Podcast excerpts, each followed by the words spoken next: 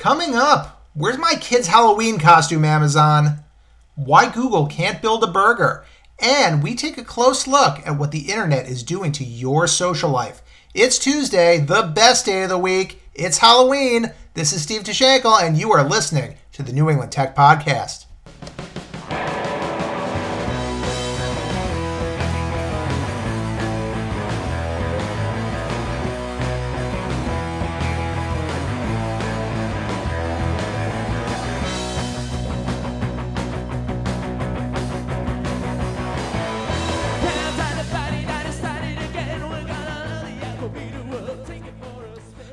Tech Podcast is brought to you by Hammerhead Content Management Solutions for media organizations and content creators. Hey, you love to write, so why do you hate to publish?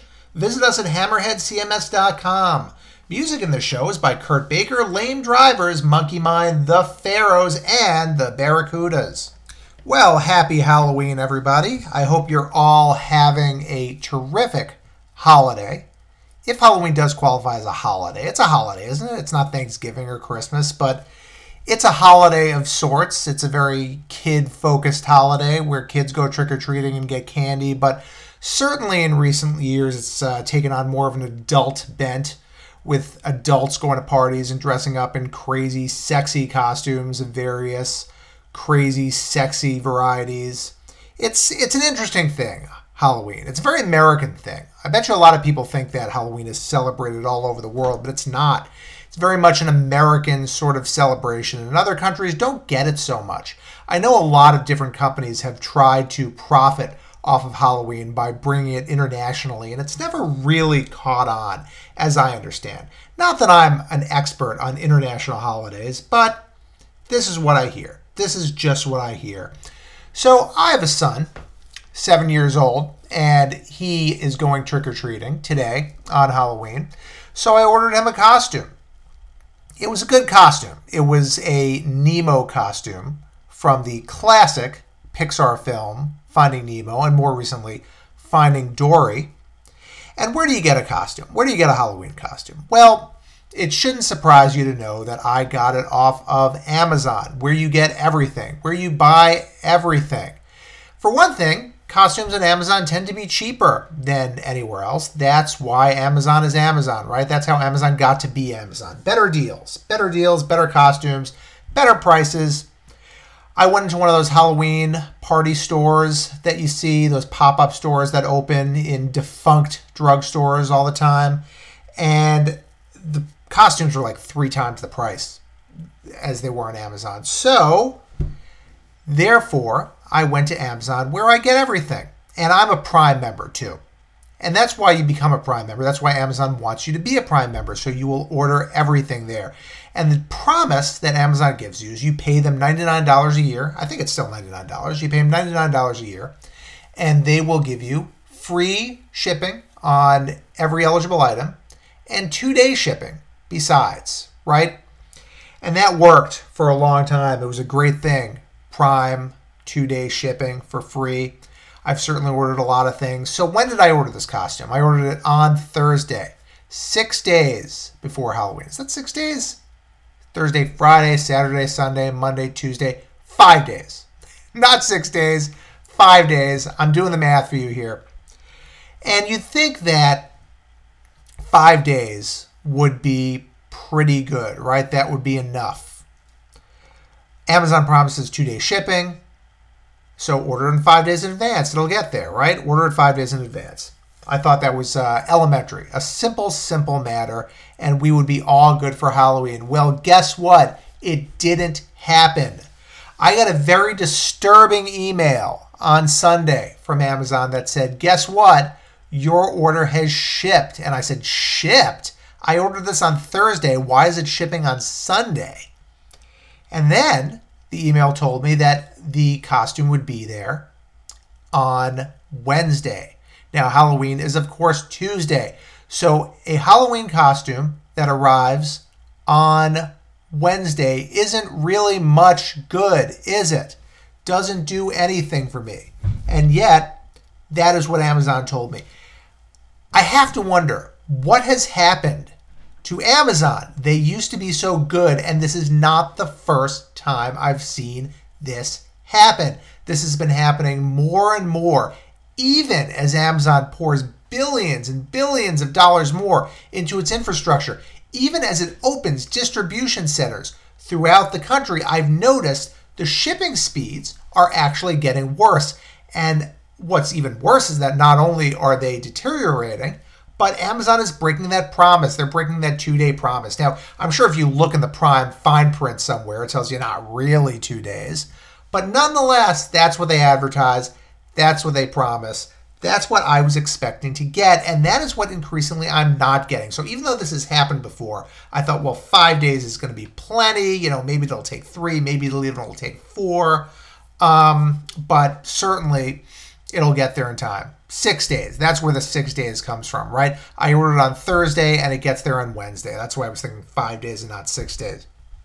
So this is kind of absurd. And I wonder whether Amazon is getting overconfident. They're so dominant now, they've killed so much retail that now they can pretty much do whatever they want. They can send out Halloween costumes to arrive the day after Halloween. Whatever, who cares? Am I going to cancel my Prime subscription? Well, not yet. I would love to sit here on my podcast and threaten Amazon and say, "Hey, I'm I'm ending Prime because you're not getting it done anymore." But I'm not. I'm not. I just get too much from Prime. There are too many services. The free shipping is great, even if it doesn't arrive on time. I get streaming video. It really is a terrific deal. But at a certain point, Amazon is going to have to pay the piper, and they are going to have to realize that they're going to start losing some customers if they don't get this done anymore. At least I hope so in a perfect world. That's how capitalism is supposed to work, right? That's not how monopolies work. Uh, that's not how monopolies work at all. And Amazon is kind of a monopoly, though they have not been challenged as such in court. We covered that a couple months ago here on the podcast how Amazon is a virtual monopoly, but is not really being treated as a monopoly. Well, we are all starting, I think, to realize the results of that. No one more than me with this Halloween debacle. So, you know what I'm doing? I'm doing it the old fashioned way. I'm going to an actual store, which you walk into, and I'm going to get a Halloween costume probably for three times more than Amazon would charge. But they've let me no choice. I've already printed the return label. I'm going to return this costume, and Amazon still has me. They have me, right? They've got me. I'm not happy. I complained, but what really am I going to do? What am I going to do? I can't afford to lose Amazon, so I'm just going to have to cross my fingers and hope this doesn't happen again. Happy Halloween, everybody. Hope it went better for you than it did for me. More members of the Trump administration are being indicted this week.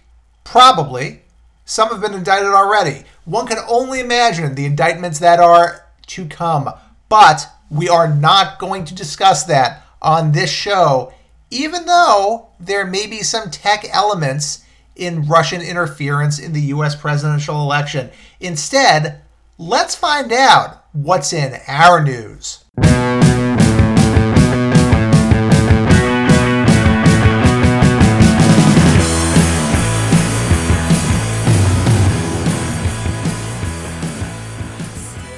Up today, Square has unveiled a new cash register intended for larger businesses. It's called the Register. Now, I don't know if you're familiar with Square, but they are one of the most innovative companies out there. And I think one of the most under the radar influential companies out there. Probably a lot of people don't think about Square because they're not necessarily as consumer facing as other tech companies. They are consumer facing, interestingly enough, but their brand isn't really supposed to be out there so much. But they are incredibly innovative. They have revolutionized point of sale, which is basically where you actually buy things in a store. Their importance can't really be discounted. Square started as a company that gave small businesses and even individual business owners the ability to conduct transactions, conduct financial transactions, just like much larger businesses did. Their first product that they ever came out with was an attachment for smartphones. So you've probably seen this. You plug it in to your phone, and then you can swipe credit cards. And suddenly, you can be an individual business owner with no employees but yourself, and you can be conducting credit card transactions on the spot.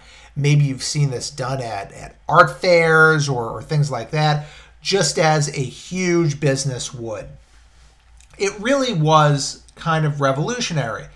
Now, increasingly, you may have noticed Square systems in stores um, or restaurants, right? Maybe you've, you've even had with running Square software to you to, to sign and leave a tip. Um, it's it's really great. It's it's a great thing. Um, and there are other systems that Square has uh, made available actually at the counter, not those iPads that you bring around. Maybe you've seen these too. You conduct a transaction and the cashier swivels the uh, the device around to you, and then you sign. Um, maybe you leave a tip if, if appropriate, and then the cashier swivels it back to themselves. Well, those systems are increasing greatly in popularity, but that swiveling is a little bit of a problem. If you're a, a huge business, you don't necessarily want to tolerate that. You want to make it as seamless as possible. So, this new device called the Register has been released by Square, and this could really make them ubiquitous, completely ubiquitous. Because who wouldn't have this, right? Who wouldn't have it? This new device has two screens, not one. So the cashier is looking at it, you, the customer, are looking at it, and there's no swiveling necessary. the transaction just happens. It also works offline. And very importantly, for large businesses, it allows branding, right? So prior to the release of the register, you were typically just looking at Square branding or non branding, as it were. It didn't really look branded at all. But now, if you own a chain of, you know, dozens of stores, you can make it look like this is yours. You can white label it, make it look like your own software. That's always been really important to me as someone who's worked for large companies, actually, as a product manager for large digital organizations my big thing, kind of my trademark, has been nobody should realize we bought this software. Everybody should think we built it ourselves. We need to brand it, we need to make it in our image. And that is what Square is allowing businesses to do now. Uh, Square is such a great example, I think, of, uh, of, of an innovative tech company that's really changing the game because think about cash registers for a second. Think about when you were a kid and what cash registers looked like. And think about what cash registers look like now. For the most part, they probably look the same, right? Because they worked and nobody's been innovating. Nobody's been innovating. But now Square is coming along and they're saying, we can do this better. And your experience, not only as a business owner, but as a customer, will be better. And that to me is what tech is all about. In fact, Square's head of hardware was quoted as saying that the register's intent is to replace, quote, the giant beige and gray boxes that are out there in the world. And I think that's a very admirable goal because they're so dated. I mean, why can't a cash register in any business, why can't it have integrated electronic receipts? Why can't it have built in tipping? Why can't it have things like that? Uh, now, the register is pricey. Uh, it is intended for larger businesses. It costs $999, uh, which actually isn't a huge commitment for businesses of that magnitude. But more importantly, it will collect 2.5% of every transaction for Square and 10 cents for each transaction for Square. That's it. That's a pretty sweet deal right there. Think about this. Imagine you run a company where you say, hey, every single time you sell anything, we get 2.5% of that. We get 10 cents every single time a giant corporation with thousands of locations potentially uh, performs any sort of transaction at the point of sale. That's a good business, and that's the kind of business model that leads to serious, serious success. So I have a lot of faith in Square in the future. By the way, uh, to bring it back to this New England connection, the one place that you can see the register in action right now is in stores owned by Vermont's own Ben and Jerry's. Next up, the tech world is mired in a major new controversy about burger emoji. Now, I don't know if you've heard about this. It, it actually was pretty big in the news yesterday, but everyone is up in arms about what the proper burger emoji looks like. Now, every mobile provider is required to have a burger emoji available, right? Sometimes you're chatting, you're texting, and you want to indicate that burgers are in play. So you're going to need a burger emoji. Why just type burger? Why just type burger when you can send somebody an image of a burger? But which burger are you going to send? What is that burger going to look like? This is a very important issue, and controversy is raging over Google's version of the burger emoji.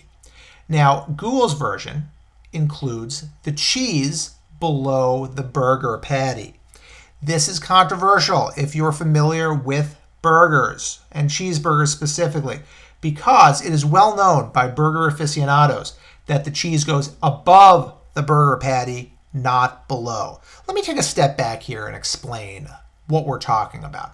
Now, there is an organization out there called the Unicode Consortium. It is a nonprofit organization, and they define what emoji are going to look like, or not what they're going to look like, but what they're going to be. So they say, well, now we've got a standard burger emoji, but each platform, such as Android, such as iOS, must interpret for themselves what that emoji is going to look like, such as the burger emoji. Google took a look at it and said, you know what?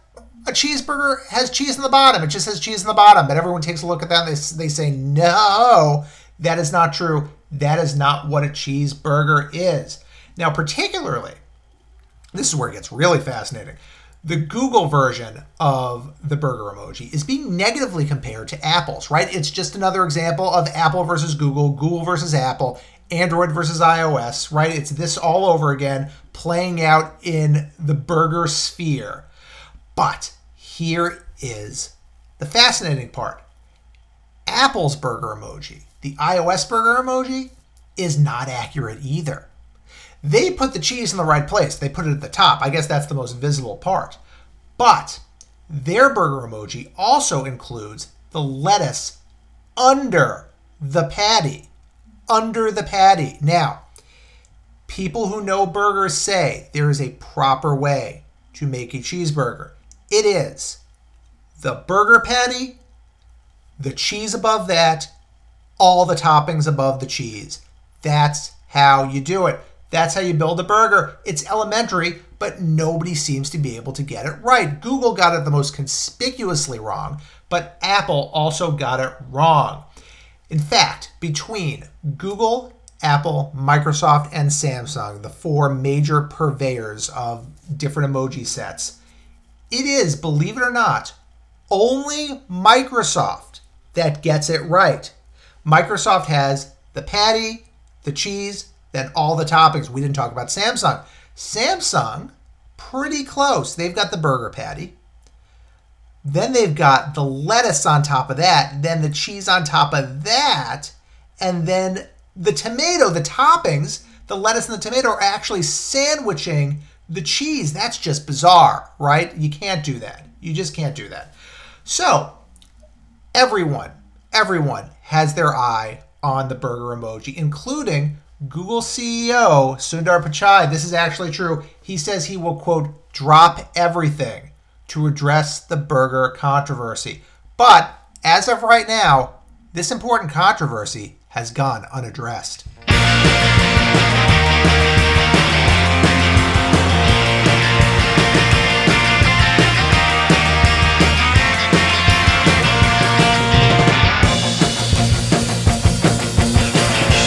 Promise that you like me, cause it could go downhill. I've been getting increasingly into meetup.com lately. Are you familiar with meetup.com? It is a website where you can join one of probably, I don't know how many, tens of thousands of different communities in your local area and you can meet people in person. Now, the reason I do it is for networking purposes. if you want to meet people in your industry, it's great for that. And I get tons and tons. I could go to a networking event every day of the week through Meetup, and sometimes I have.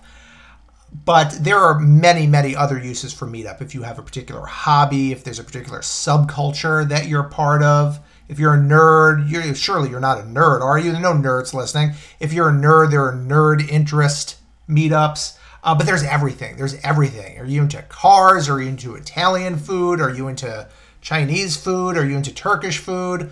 Are you into Armenian food? All sorts of food. You can get together, beer, what you know, I could go on and on and on and on. There is a meetup there for you. And it's just it's this way to use the internet to interact with the real world. Now, internet communities go way back now. They've been around for a long time. I've certainly been using them for a very long time and I've seen them evolve. Now, speaking of nerds, if you're a nerd, like a, a true nerd, not not the kind of nerd who's a nerd because you have nerdly interests, you go to Comic Con, maybe you dress up, do some cosplay. If you're a nerd in that you're socially awkward and maybe you are or are not interested in these things, you know, the traditional nerds, you may not want to meet anyone in person, right? You don't want to get out there. And the internet was created by nerds. It was created by nerds. And they didn't want to meet anybody. The whole appeal of community on the internet initially was that you could participate in these groups, in these communities, and not actually have to talk to anyone, not actually have to make eye contact, no looking at anyone, no going anywhere. It was pretty awesome. I talk about Usenet news groups all the time in this podcast. I don't know why I talk about them so much. They're virtually dead today. But I used to be on these Usenet news groups all the time back in the mid to late 90s and even into the early 2000s. Just this kind of Wild West discussion um, uh, where you could talk to people all around the world about anything, but nobody wanted to meet anybody. That's what it, they, they were there in the internet. But now with Meetup, you can actually get out there into the real world. And that's because of how the internet has changed. It's gone from this platform used by socially awkward people to this platform used by everybody, this technology used by everybody. It affects all our lives. You know, I wrote a short story uh, back in the 90s, sort of at the outset of the internet world. Um, I think it may have been 93, 94 when I was doing some writing, I remember writing a short story about it was a sci-fi story about a world where nobody went anywhere and saw anybody or saw anybody because that's where I envisioned the internet or online services, as you might have said at the time, taking everything, right? I put on my futurist hat and I thought, this is what it's turning into. It's turning into this place where you can the world is turning into this place or could turn into this place where you don't have to interact with anyone else. Nobody's going to because it's just easier not to. That's where i thought it was going but i misjudged what people are really interested in. People are social animals and they will always try to get together in real life. They'll always try to meet up and when they had the internet as a tool they use the internet to enable that. You can meet people today more easily than ever before thanks to the internet. It's the opposite of the short story I wrote. People aren't in their own worlds as much anymore. They're going out there into the world more. That's what Meetup is all about. All these different groups, you know, if you were, for example, you know, say 25 years ago, uh, a craft beer enthusiast. Did that even exist 25 years ago? Did we have craft beer enthusiasts back then? Let's pretend that you that it did if you liked making your own beer, you know, maybe you could order some books, but you couldn't meet up with other people who did it. There was really no way to do that. But the internet enables you to do that, and you can go out there tonight and do it if you want, most likely. You can connect with people. Just look at online dating, for example. There's a, million online dating sites out there. And there was a time back in the nerd days when online dating was stigmatized, right? If you did it, you'd have to lie about where you met somebody. But that stigma today is entirely, entirely gone. I know so many people who've done it in recent years. There is no stigma whatsoever. And why would there be? It's it's incredibly easy. It's a great way to meet new people. So why would it be stigmatized? Everybody's doing it. So the stigma has has dissipated. Now, something that has helped tremendously in moving the internet into the real world is the smartphone, right? When you had a desktop computer sitting on your desk or even a laptop, it wasn't that portable you know, you were using it on your desk typically, you were using it at home. Maybe in the case of a laptop, you were going into a coffee shop and hauling it out and opening it and connecting to Wi Fi. But it was a stationary device. And when smartphones emerged, suddenly, not only were they so much more portable than any other computing device, but they also had access to your location, which desktops and even laptops really did not. So they can tell you when your friends are nearby, or say potential matches on dating apps or hookup apps. I don't know if you would call something like Tinder a dating app necessarily, it's more of a hookup app. But people still connect with each other and they connect each other by virtue of proximity. Even sites like Facebook, which don't necessarily hinge on this sort of thing, recognize the value of enabling real world connections and they do that more and more. I get notifications from Facebook all the time saying, "Oh, so and so Facebook friend is near you right now. Do you want to meet up?" And that's really cool. And they also provide a platform for you to organize events, you know, to send out invitations to your friends and meet in the real world just like you would in Meetup but with your closed network, not with a, a network of anybody who who joins. So that's what's happened to the internet. And as someone who's been there from the very beginning, I find it so interesting the way the internet has opened up as the people who use the internet, as as the universe of people who use the internet has opened up. How it's become more social as more social people has taken over. It really gives you a lot of hope for the potential of the internet and the way it can adapt to the people who use it, how it's always there. This is why I love technology so much and love the internet so much. It is always there to enable whatever you want to do, and what you want to do doesn't necessarily have to do with technology at all. But the internet can make it easier and make it better. And that's why I'm still so in love with the internet after all these years. Why it never really gets old for me. Why the, the mystery of it and and the majesty of it to use a somewhat silly word. It's just that I don't lose my wonder for it because it never loses its wonder. You just keep seeing more and more wonders all the time.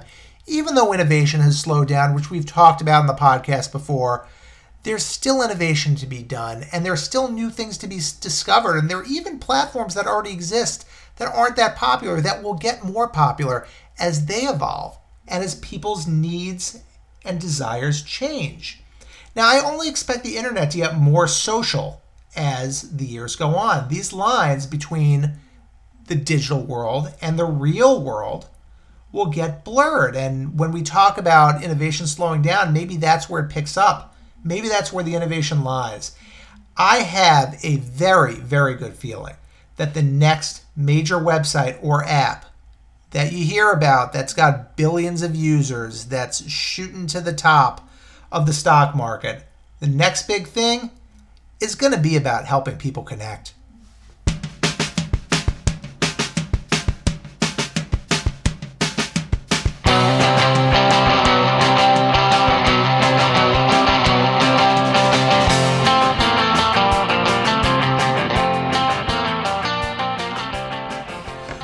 Probably since the 1990s.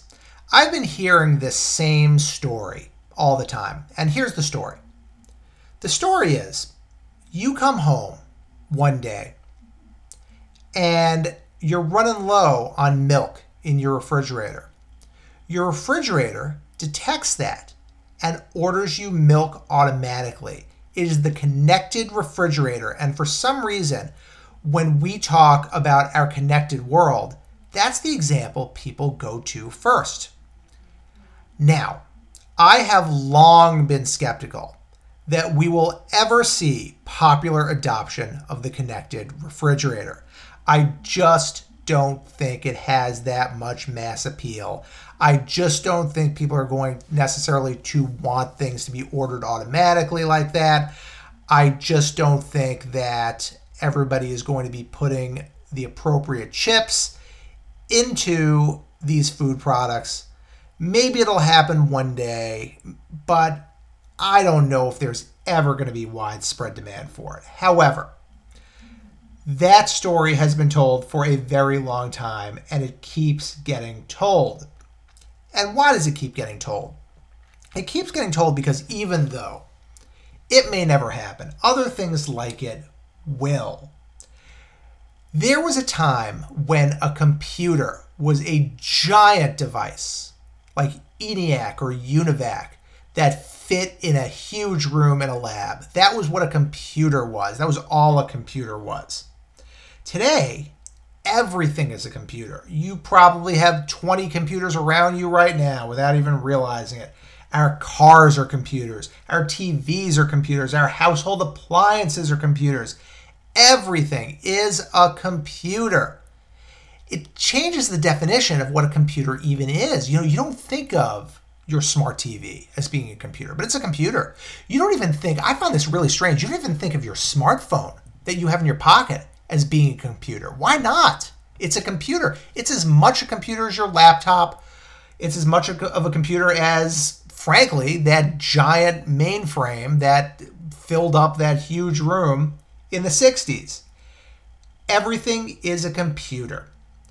Now, next week, we're going to look a lot at the evolution of computers from these huge devices to brains for all the objects in our lives. And we'll talk about how that's changed our world and how we'll continue to change our world, define how we live our lives, and where we're going as a society next week. As always, thanks so much for listening, everybody. And hey, happy Halloween! I know next week's not Halloween, but we will be here nonetheless on Tuesday with more news and more commentary. Maybe we'll even throw an interview in there this time. Let's see. The suspense is killing me, right? Should be killing you too. My name's Steve Tiszenkel. Courage.